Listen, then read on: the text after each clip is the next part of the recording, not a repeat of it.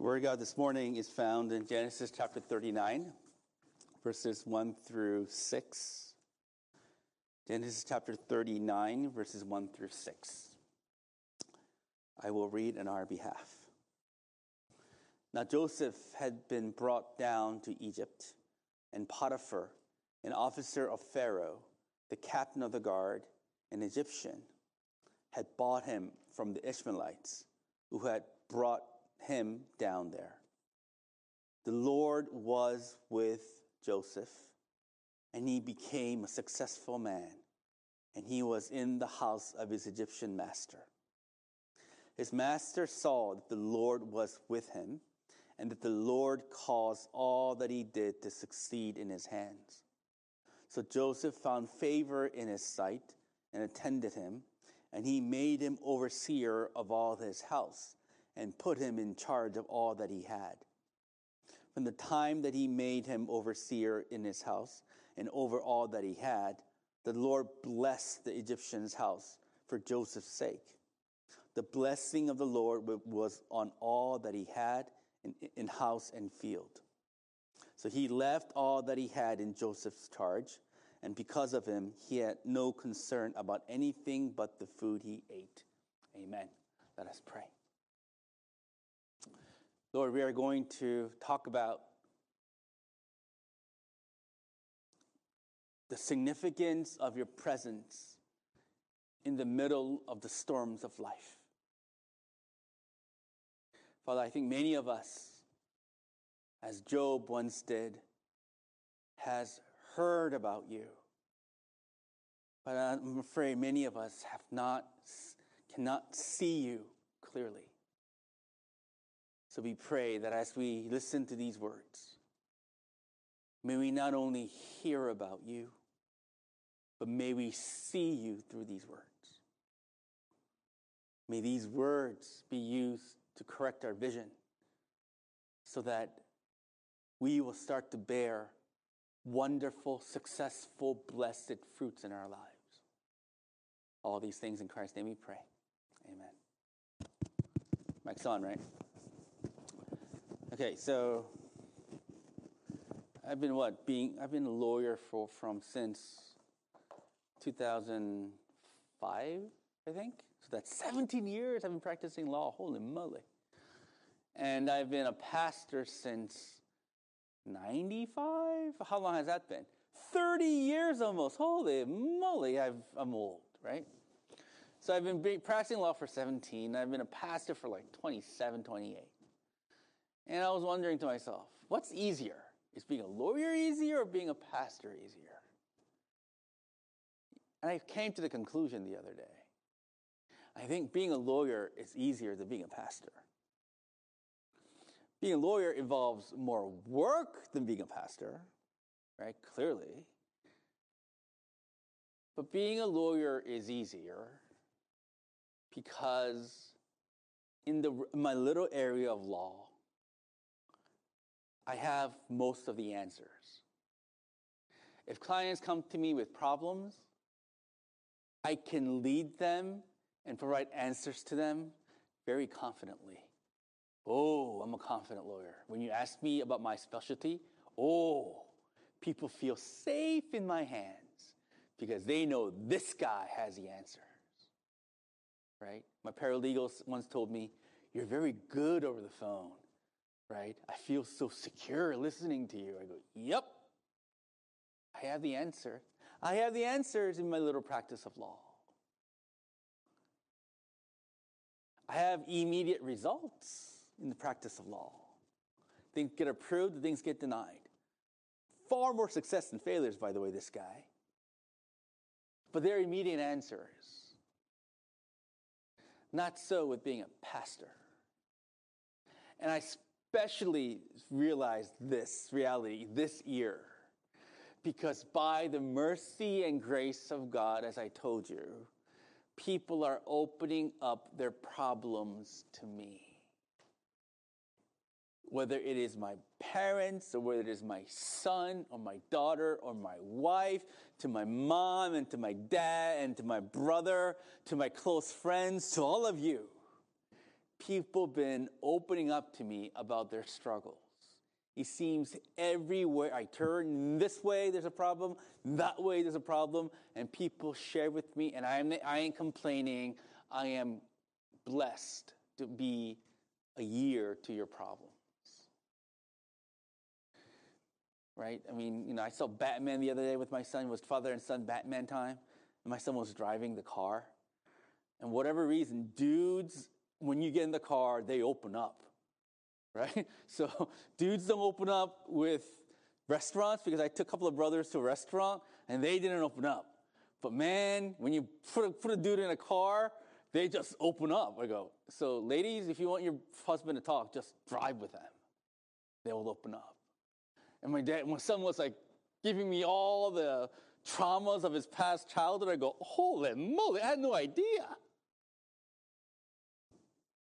He's just one guy among many others who's opening up. And being a pastor is hard because I have no answers, immediate answers for them, to them. I can't give them confident answers that I can give them as a lawyer. I can't. And to be honest with you, I was in a spiritual funk in the last, for the last couple of weeks because I had no idea because there's just so much suffering around me and I felt and I had no, no answer to give them. When suffering happens to me, I can easily take it and put it under the microscope of God, light of God's word, and I could kind of interpret what, what significance of this trial is. I'm really good at interpreting the trials of my life. I'm really good at it. But when the people that I loved come, like shared me about their burden, I feel so bad because I have no answers. I prayed that God will change their circumstance. I really did. But He's not changing their circumstances. He's not. And I felt so impotent and helpless. But then, by God's grace, I was preparing for this sermon. And especially, I was listening to, by the way, my favorite pastor is not John MacArthur, Pastor Ujin. My favorite pastor is Alistair Begg. He, I listen to him more than John MacArthur. I was listening to Pastor Alistair Begg's sermon on this. And there's one thing that he said that kind of cleared up my spiritual funk. And he says, Genesis chapter 39 teaches us that God is not above people's difficult circumstances,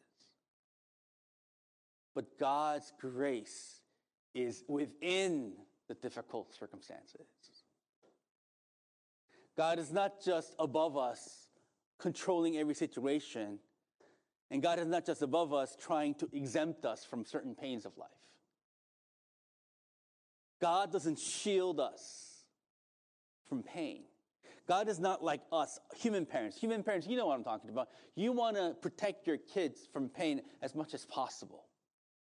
Right? Back in the day in, in Korea, there's a huge scandal because all the political, politically powerful and rich people, like they want, they wanted to not send their kids to the army. Right? That was a huge issue back in the late 90s, early 2000s. People using their influence to get their sons out of the army. And even though it is unjust because all the other non rich Korean guys go to the army, I could certainly understand the sentiment of why these rich, powerful parents didn't want them to, send their kids to the army because they want to protect their kids from pain. That's the human urge. But God is a better, better parent. God is not only interested in shielding you from pain, but more importantly, God wants us to discover His grace, His presence within the pain. If you think God only exists to answer, to take away your particular problems, that's not a biblical God that you worship. Always, always, I haven't hit the podium in a while. God's grace is more clearly manifested in the storms of your life than His grace is evident when He tries to shield you from pain. Comprende? That's why 1 Peter chapter 4, verse 12, 13, Peter says, Beloved, do not think it's strange concerning the fiery trial which is trying you, as though some strange thing is happening to you. Peter's saying, Christians, don't think it weird or strange that you're going through various trials and persecution. Don't be surprised by the trials and persecution of your life, he says. Don't say, Whoa, I'm a Christian. Why am I suffering? Don't say that, Peter says. He's saying it is the most natural thing in the world for Christians to suffer and be persecuted. That's what he's saying. Verse 13, but rejoice is as much as you are partakers of Christ's suffering. He's saying all the trials of life, all the persecution and trials of life, there is rejoice in them because you're participating in the sufferings of Christ with Christ in those sufferings. To the people who gave, who, who trusted, trusted me enough to open up your problems to me. Do not think it's strange that you're suffering. Do not think it's strange that people are breaking your heart.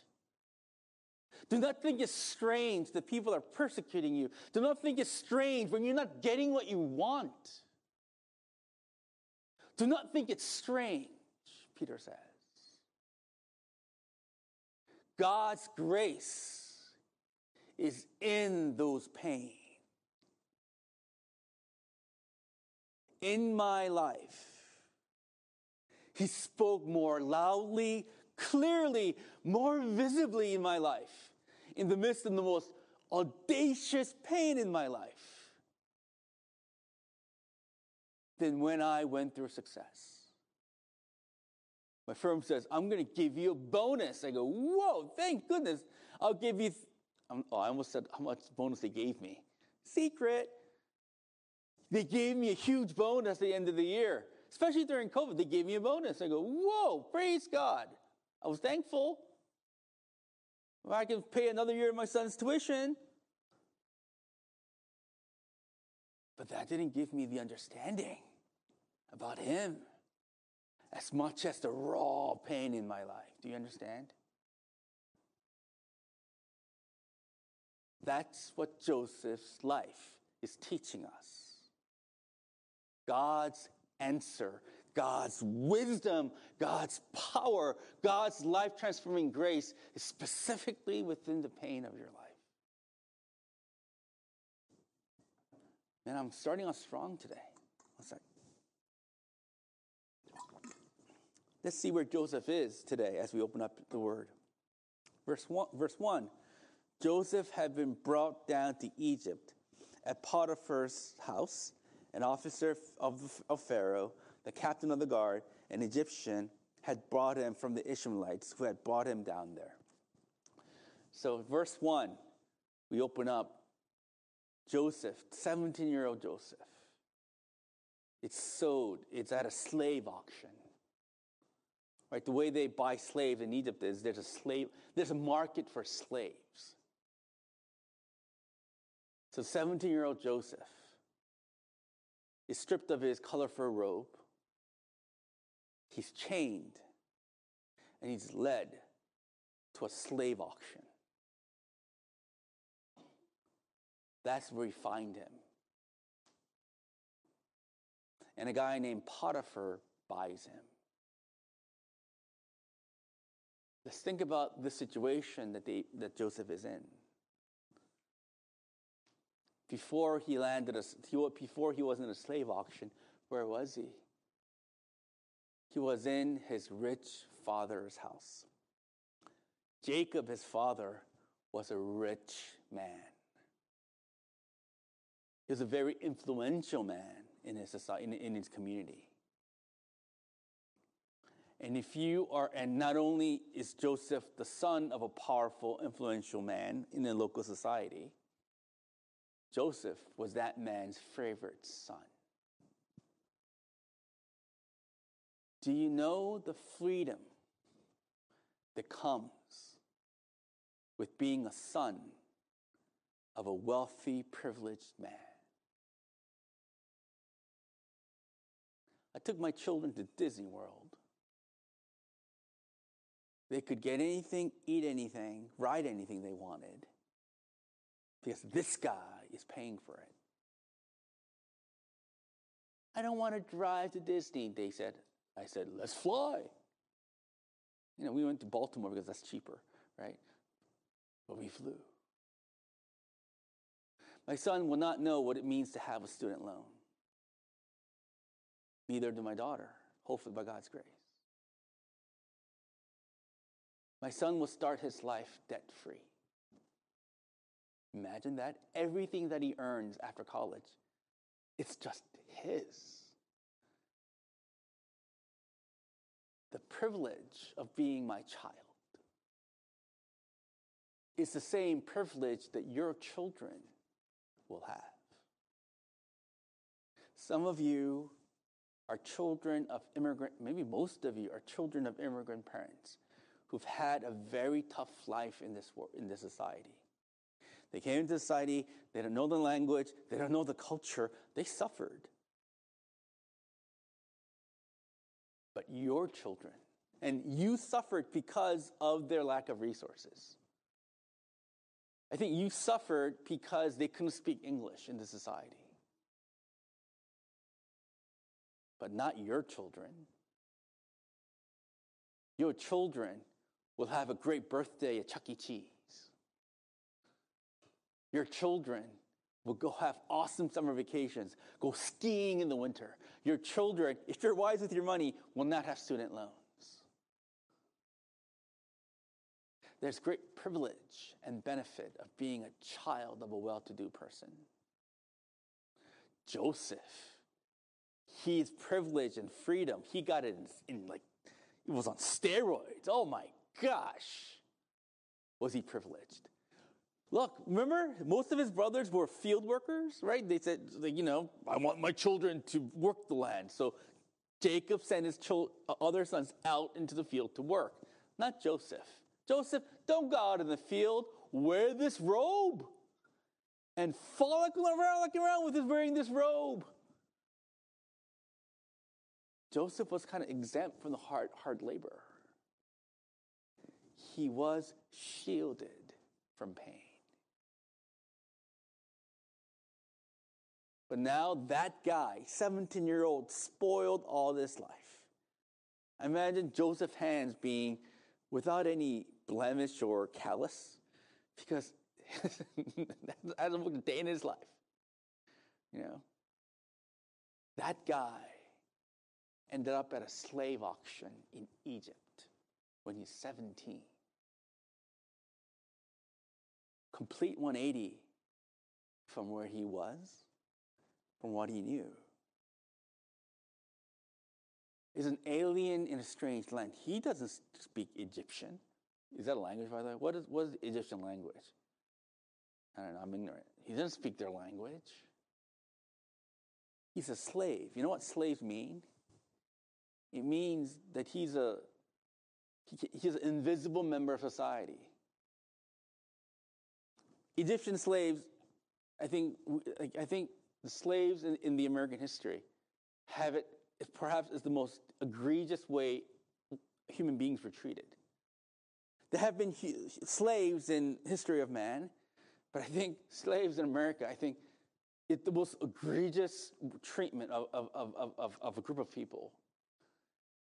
Egyptian slaves, they weren't, compared to the American slaves, they, were, they had more freedom but they're still invisible members of society. Like, um, the only sports that I watch are documentary about sports. I don't actually watch the game. I watch documentaries about the game. So I, I remember watching a documentary maybe five, six years ago. It's about the Olympic Stadium. I think Qatar wanted to host the World Cup. Remember that?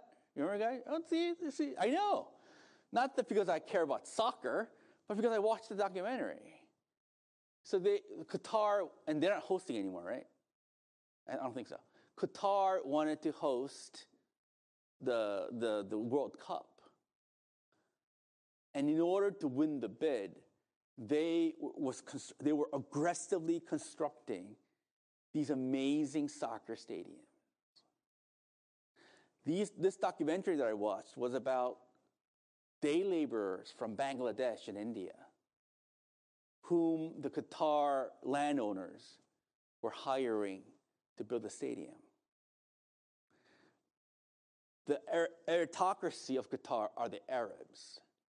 If you're an Arab in, in Qatar, you're like the main, you're like, you own everything. These guys hired day laborers from Bangladesh and India. And all these guys do is work 12 hour shifts in the heat of the sun. After they work, they're driven to a camp where like 24 guys share one room and one bathroom. And, and they rest the evening and they're driven back to place of work and they work again. If one of these guys die in the, in, in the middle of the construction, no one cares.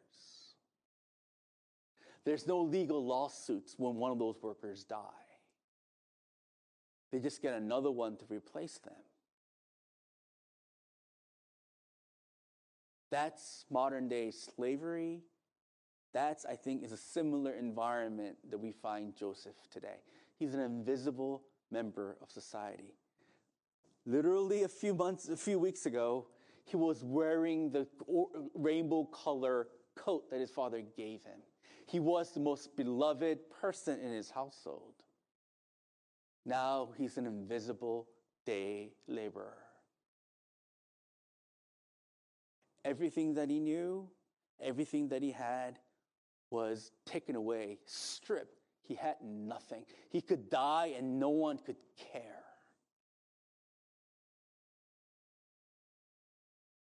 You know what makes suffering so bad? Suffering, so, in my opinion, in my experience, suffering is painful because when, you suffer, when we suffer, it challenges the very, our understanding of reality. The greatest suffering in my life, God took certain things away. And when He took those things away, I thought my whole reality was unraveling. Thing that I predicted, thing that I could rely on, thing that I could rely upon that would sustain my life, God just takes them away. And when it's taken away, your, your, your world is topsy turvy. Your world is like falling apart. That's what makes it so painful. When God takes things away, things that you rely on, things that you say, I cannot live without, when God takes it away, your world becomes a maddening reality. That's where we find Joseph. Can you feel his pain?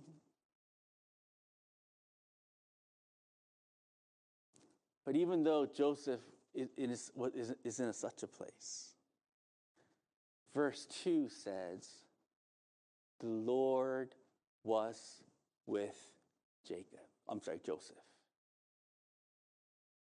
even in the midst of that crazy, maddening circumstance. Verse 2 the Lord was with Joseph. Let's take some time to meditate upon what this means. The Lord was with Joseph. The Lord is with you. What is the meaning of the, what is significance of the fact that the Lord is with you? Theologically speaking, as we said in the call to worship, God has two main qualities. God, not main quality, I'm sorry, not main qualities. We can describe God, the Bible describes God in, in, in two major ways, I think. The first way that it describes God is God is transcendent. He is above and beyond our comprehension. His power, His presence, His knowledge, the way He directs, leads all things, it is beyond our understanding. A physicist, one of the most well renowned physicists from MIT, said, if we compare, if we, if we put together all our human knowledge and compare to the vastness of the knowledge that is out there, the sum of our knowledge is, will, will be, will, compared to all the knowledge out there is zero. A renowned MIT physicist says all the things that we think we know compared to all the knowledge that is out there, relatively speaking, is zero, which means we don't know jack squat. Even though we think we're so clever by inventing the iPhone, even though we think we're so clever in, you know, you know, constructing the laws of rules of thermodynamics, even though we're so clever by, by devising theories of general relativity, compared to the vastness of the knowledge that is out there, the complexity of the knowledge that is out there, we don't know jack squat.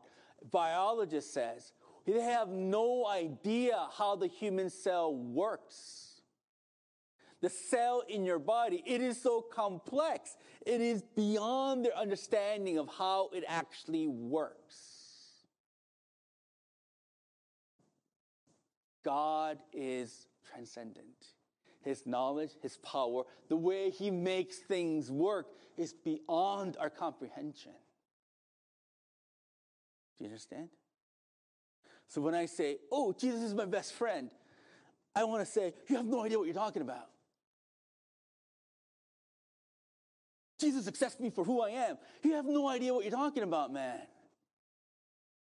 Oh, because Jesus Christ is the foundation, the architect of reality, and you have no idea what this reality is about because it is beyond our understanding. But the Bible also says he's not only transcendent, but God is also immanent. What is the definition of immanent? The definition of immanent is the state of being inherent or existing within something. Once again, the definition of immanence is the state of being inherent or exclusively existing within something.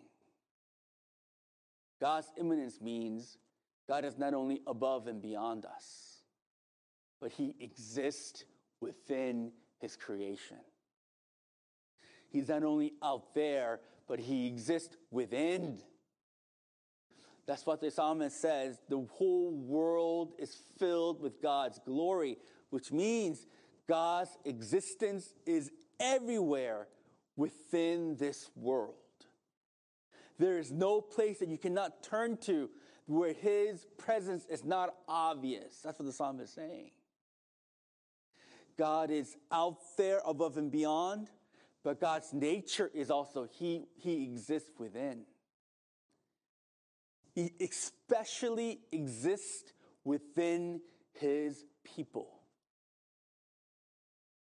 What is clear about God in the Bible is he dwells and lives within his people.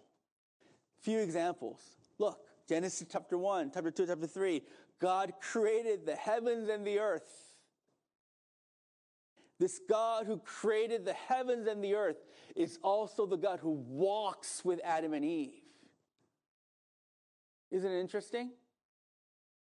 He created amazing thing out of nothing and yet he walks with Adam and Eve.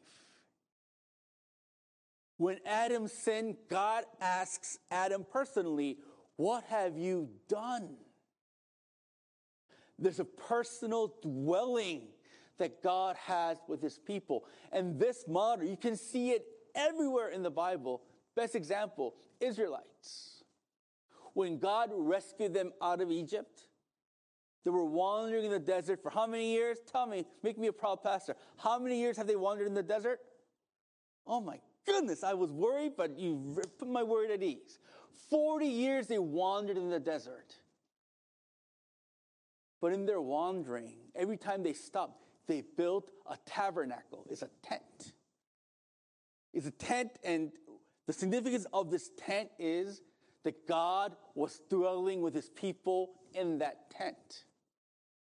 The tabernacle signifies that wherever Israelites will go, God was dwelling within them in the tent of the tabernacle. God dwells within his people.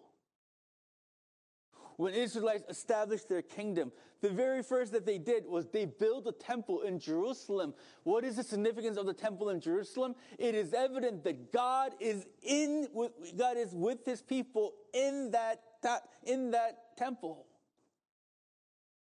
God exists with his people. Every major figure of the Bible, from Abraham, Moses, Jacob, David, God dwells with them. God is personal with them. They fellowship with God. Do you understand? It is God's nature to dwell personally with his, with his people. That is why when David sinned against with Bathsheba, what did David say? Create in me a clean heart, Lord. Do not take your Holy Spirit away from me. He's saying, I am so sorry, but please do not stop dwelling with me. That's what David is saying. My friends, it is the very nature of God to dwell with his people. In the Old Testament, God dwells with two particular, when, when, it, when it says God is with someone, it means two things. Number one, he dwells with people that he's pleased with. Once again, David says, Do not take your Holy Spirit away from me when he sinned, because David knew God does not dwell with the people that he's not pleased with. If he is not pleased with you, he will leave you alone. When God is pleased with you, He dwells with you. So, the first definition of God being with His people in the Old Testament is God dwells with the people that He's pleased with. And number two, the people that He dwells, God leads and provides. That is a declaration of the psalmist. The psalmist is saying that you are my hiding place, that you are my fortress, that you are my rock, that you are my deliverer, that you are my savior the psalmist is saying, God, you, you provide for me, you deliver me, you lead me, you answer me, you give me wisdom. God gives to the people that he dwells with. Do you understand? Why is Josh looking at me that way? Do you understand? Let's look at the New Testament when Joseph, Mary's husband, wanted to divorce Mary because he thought she got pregnant with another dude's child, the angel of the Lord appears to Joseph and says, Joseph, do not be afraid. Name your, you, your, your wife will bear a child, and you shall name him Emmanuel, which means God is with us. Jesus Christ is the ultimate fulfillment of this nature of God who dwells with his people. Once again, eminence of God is God who dwells with his people. The ultimate fulfillment of his nat- of that nature of his eminence is Jesus Christ dwelling with his people by coming into the world. The incarnation of Jesus Christ means God Remember how Paul described Jesus in Colossians chapter 1? That was our Christmas sermon. Jesus Christ, He is the agent and the purpose of creation. He's the one who, who, who holds all things together. He is the image of the invisible God, which means He is God Himself. This Jesus, the agent and the purpose of creation, the one who, contain, who holds all things together, the, the, the perfect logos of God, this God came into this world be with his people. Jesus Christ is Emmanuel, God with us. Why did Jesus come to dwell with us? So that he will teach us and die for us. And by when we believe in him, we become his. And the benefit of becoming his people is that he sends the Holy Spirit to dwell with us. Jesus says, I do not leave you as orphans. I will send you the Spirit of truth. And Paul says, this Holy Spirit is dwelling with us because when we are made one with Jesus Christ, when we become Christian, Paul says we become the temple of God. Similarly to God dwelling with the people, with the Israelites in the Old Testament through in the temple, Paul is saying, if you're a Christian, he personally dwells with you. He resides with you. Why? Because remember, I said in the Old Testament, God dwells with the people that He's pleased with. God can only dwell with the people that He's pleased with.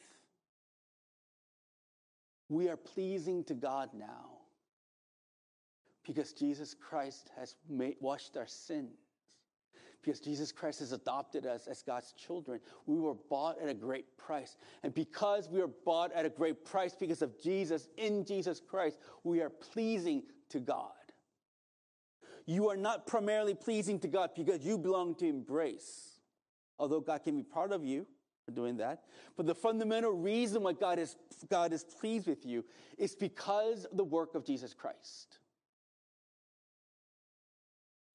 Like I said in the sermon last week, at the end of days, when you die, when I die, everything will be clearly be revealed about you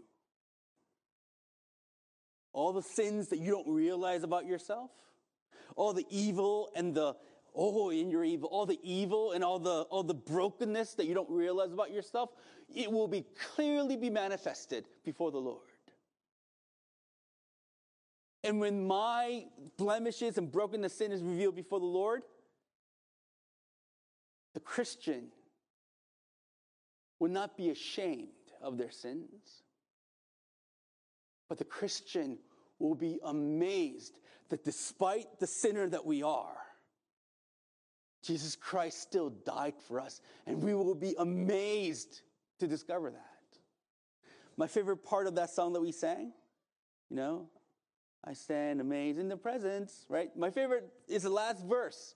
It says, When I stand before the Lord with the ransomed people of God, it will be my joy through the ages to sing of his love for me. Because that song, that, that hymn is saying, When I go before the Lord, when I know exactly why he needs to die for me, I will sing praises to him. That God who died for you, who cleansed you, is dwelling within you.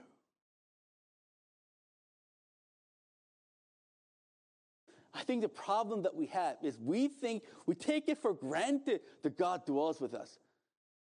I say, God dwells with you. You say, yeah, yeah, yeah, I know. Do you really know that God dwells with you? I don't think you do. It took a great price for him to dwell with you. He endured the wrath of God so that you can dwell with him. There is this immense cost that he paid so that you can dwell with him. Him dwelling with you is not the most natural thing in the world. It's not. Once again, God only dwells with the people that he's pleased with, and our sins, he's not pleased with us. But because he made us righteous, because he paid the great price for us, we are able to dwell with his presence. When God is with you, when you know that God is with you, especially when you're suffering, the way you see your suffering will change. And that is what's happening to Joseph. Let's go back to Joseph. Joseph lost everything. He's an invisible, he was an invisible slave. But Alistair Begg mentioned this. But if you read today's verses, you don't see him complaining. You see Joseph going to work. You don't see Joseph being bitter or complaining. Because when you know that the Lord is with you, your circumstances, your hard circumstances, when you see the wisdom of God in it, you stop complaining. Why did Joseph end up there? Because of his brothers, right? Because of his family.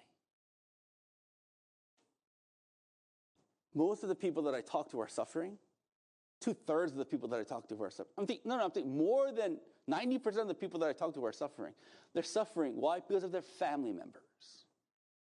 Issue with their parents, issue with their sons, issue with their siblings. It's all family issues. There's nothing like family to drive you crazy. When, I'm, when, I'm, when, I, when I say this, some of you think, is Pastor Jay talking about me? Yes and no. Yeah, you're, you're going through family issues, but everyone that I talk to are going through family issues. And they're causing great, and these families causing great pain. I know what your family did to you is not right and good. I know they drive you crazy. They didn't throw you into a pit to kill you,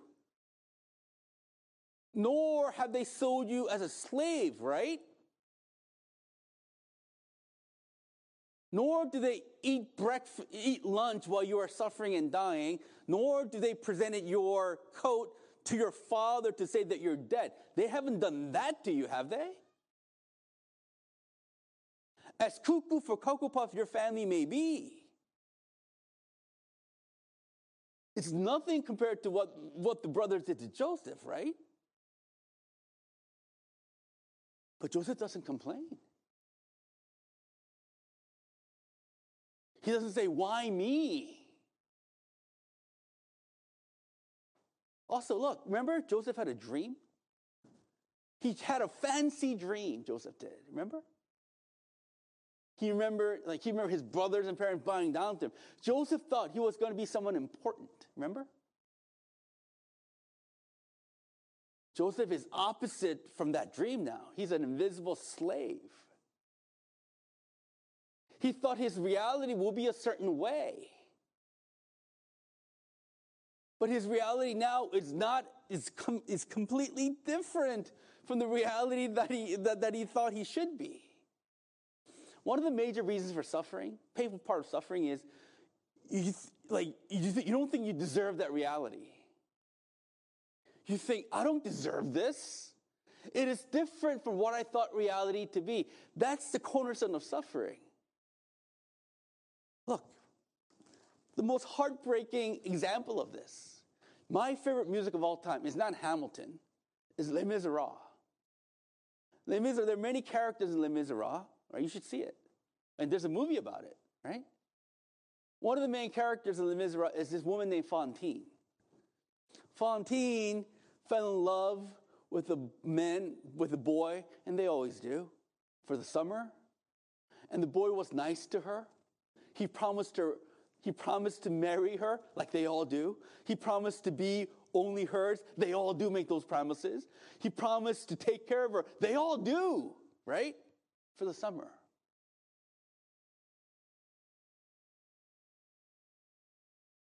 He had, she had physical relationship with him. How can you not? If he promised to take care of you and to love only you, of course, take it away, young guy. But he left after the summer. She became pregnant. She had no money to raise a daughter. So she ends up working in the factory. The factory kicks her out because she wouldn't sleep with the, with the manager. She became a prostitute. Fantine. Fantine thought she would be taken care of by the boy, boy of the summers, summer boy. But now she's in a brothel. And this is a song that she sings.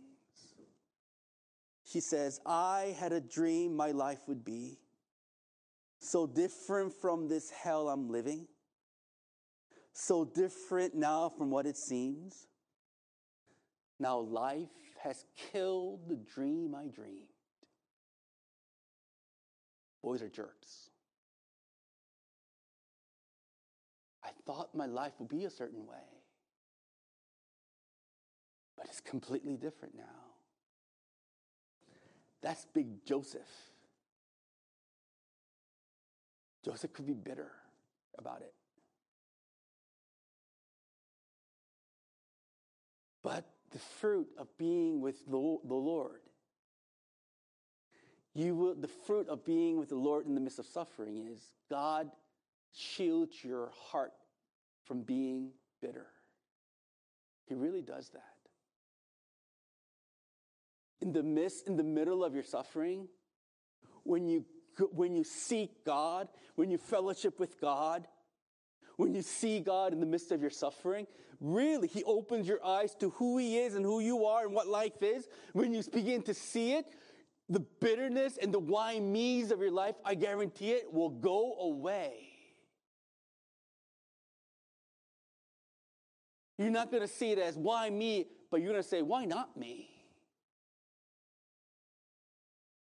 When the presence of the Lord is incredibly felt in the middle of that suffering, you will be able to sing praises to the Lord in the midst of that suffering. That's true. Look, one of, the, one, of the, one of my dear sisters, she went through very difficult suffering like a few, a few, a few months ago. And this is what she told me. She said, In the beginning, I was bitter, I was anxious. But in the middle of that suffering, God revealed himself to me. And I now know that that is the most important thing. It is not me not having to go through it. That's not the important thing. What's important is I start to see God in, in the inside of that suffering.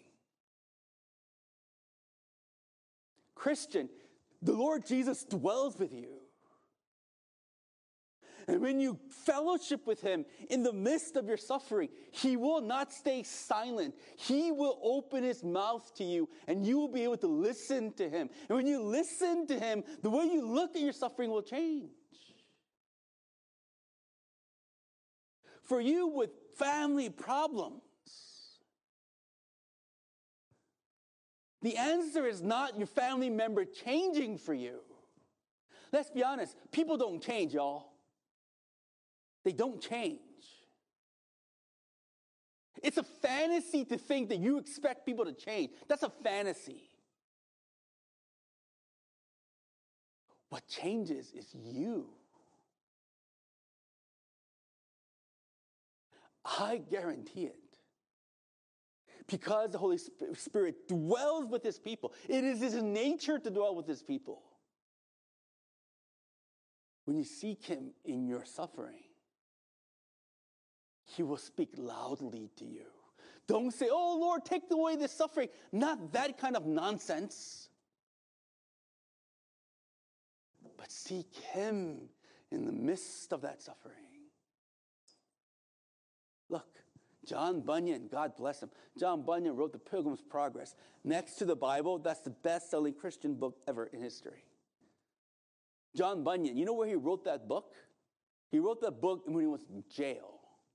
Why did he end up in jail? Because he preached the gospel. During John Bunyan's time, the Church of England was the predominant church in England. Church of England says only our clergy can preach the gospel. John Bunyan wasn't an educated man, so he said, No, I'm going to preach the gospel. So he preached the gospel.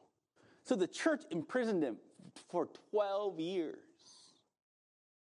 He went to jail from doing what I do right now. But it says of him in the 12 years, his cell was filled with music. How did he have music?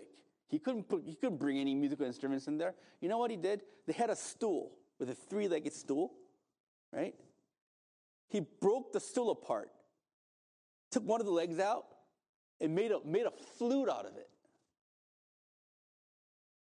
And he was like praising the Lord for 12 years in jail. He didn't ask, why me? This isn't fair. He saw God in the middle of it. Christian, if you only rely upon your certain the knowledge that you have about God, if you just rely upon that as the basis of your faith and not seek after God, not remaining in God, not seeking after wisdom in your life, you're not going to have joy in the midst of your suffering. You're not. You listening to what I have to say will be powerless unless you personally seek after Him in the midst of your suffering. Me telling you positive things will do you jack squat. Unless you seek after him. Jesus says, Remain in me, and I will remain in you. That's a promise.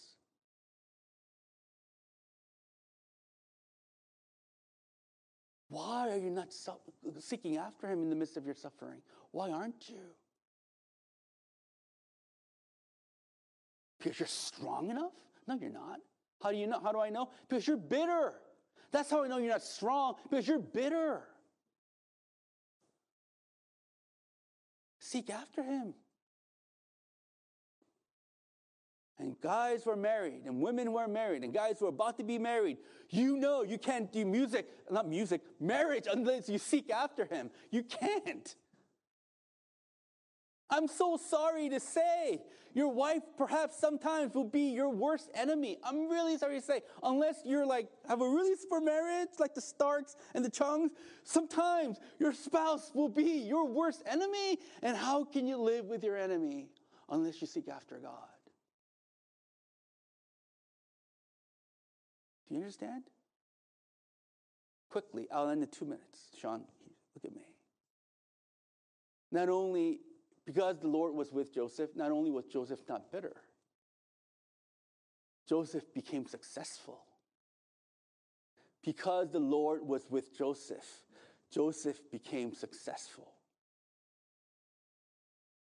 This is, I'm going to give you a real, like, good truth that you haven't heard before. Here we go. ready? I had a eureka moment. If you look at the life of Joseph in these verses, God made Joseph successful because God was with Joseph. But the way Joseph became successful is Joseph became a blessing to Potiphar's house. The definition of success biblically is God using you to become a source of blessings to others. Write this down once again, I'll repeat it. God's definition of success is for you to be the source of blessing to other people. It is not how large your 401k is. I know Pastor Eugene has a thing about 401ks. I have a 401k, it's great, right? Boy, retirement, here I come. Florida, right? Embrace Florida, coming in 2020, like 2040, right? Having a 401k is fine, but a cushy 401k is not the definition of success. The definition of success is you become a blessing to others. Because the Lord was with Joseph, everything Joseph did for his master Potiphar succeeded. Potiphar was a blessed man because through Joseph, his family, his household prospered. Look, God's grace, I had one of the best paralegals in my, in my career when I first started this firm. The way that I knew that God sent me to this firm was He gave me an amazing paralegal named Elisa. Elisa if you're listening, I love you, man. She was so great, and what made her great was I just had to tell her one, th- one time, and she would do everything right. Like in Korean, 알아서 잘하는 She, she could do it, everything on her own. She didn't come to me with 10,000 questions. I told her to do it once, and she took care of it. I was a blessed man because that paralegal did everything. I didn't have to micromanage her. I was successful because of her. This is different from the paralegal, most people that I work with. Most people that I work with, they're just waiting for me to tell me what to do. They only do exactly what I tell them to do. You known these people? If I say do this, they only do that. I go crazy. Elisa, if I tell her to do that, she does 10 other things. Man, I miss her. I miss you, Elisa. Similarly, my partner always tells me, I would kill for another attorney like you. Why? Because he knows if he gives a case to good old Jay, Jay's not going to bother my partner. Jay's going to get it done. Self promotion here. I'm a believer, though, that I'm God's grace to that firm because my case becomes successful because of God. The reason I find fulfillment in my job because I know that through me, all these cases are becoming successful. I'm experiencing what Potiphar is experiencing. The greatest blessing that God can give you, the greatest success that God can give you, is to make you a person that's effective and be a source of blessing to others.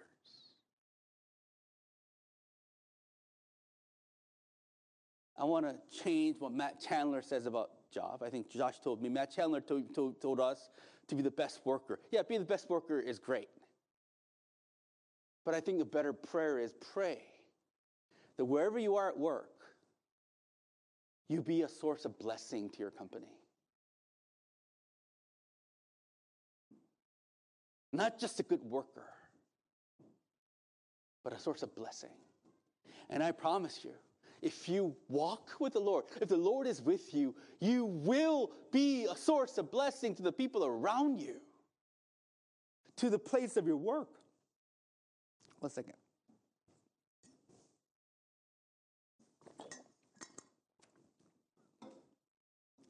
Paul says in Ephesians 1, I think, 2, you have been created, you're, a workman of Christ. God has created you to do good works. That's the purpose. For you to be a blessing to your employer, for you to be a blessing to your work, I'm sorry, to, to church, for you to be the blessing of your family. My dear friends, I know some of your family members are cuckoo for Cocoa Puffs. I know. When I hear what they do to you, they're cuckoo for Cocoa Puffs. Clearly cuckoo. But the reason why God has sent you amongst those cuckoo birds is so that you will be a blessing to those cuckoo birds. Oh, they will try your patience. They will push your buttons. Oh, they will do things that no human being can possibly do in your mind, just totally outside of the possibly of common sense. They will do that. They will, because human beings are really good at that but you can be the source of blessing to that family. Forget the why me's. Forget why he's treating me that way or why she's treating me that way. Forget the whys. Seek after the Lord in the midst of your suffering so that you will be a blessing to that family. Your family is so broken, so crazy. but you are the source of God's grace to them. And you can only be the source of God's grace to them if you seek after Him in the midst of that suffering. You can be a source of God's blessing in this church. Some of us consider church as like, my daughter has to do community service. You know, you know that? Every high school kid has to do community service. So sign this. I did a couple of community service time to satisfy my graduation requirement. Some of us treat church like that. I did my time serving the church, right? I did a couple of years. I did a couple of years here and there. I led small group once. I was on the leadership board once.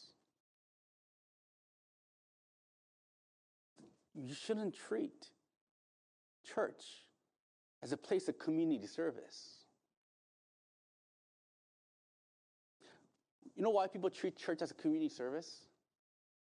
Because people really, people at the end of the day, people want to still want to think that their life belongs to them. The entire life is mine. I will give you a piece of my life, but I want to I want to hold on to what's mine. I will do the bare minimum for you, but the life, my life still belongs to me. Look, when I ask my daughter for French fries, like I buy, I, I buy her fries with my money, and I said, "Can I have a fry?" You know what she gives me? The smallest piece. Is that how we treat God? God's service? She's saying, All the fries belong to me. You only get a small piece of it. That is not how you're supposed to live life. You're supposed to live a life as a source of blessing, especially to the church. It's not enough to, to do a certain season of your life serving the church. It has to be the way you live your life. You can be the source of blessing to the people around you. Can. God will use you in ways that beyond your imagination only if you seek after Him in the midst of your suffering. I lied to Sean. I was supposed to end in seven minutes ago. Sorry, Sean. That is it. So please seek after God in the midst of your suffering so that you will be the source of blessing to others. Let us pray.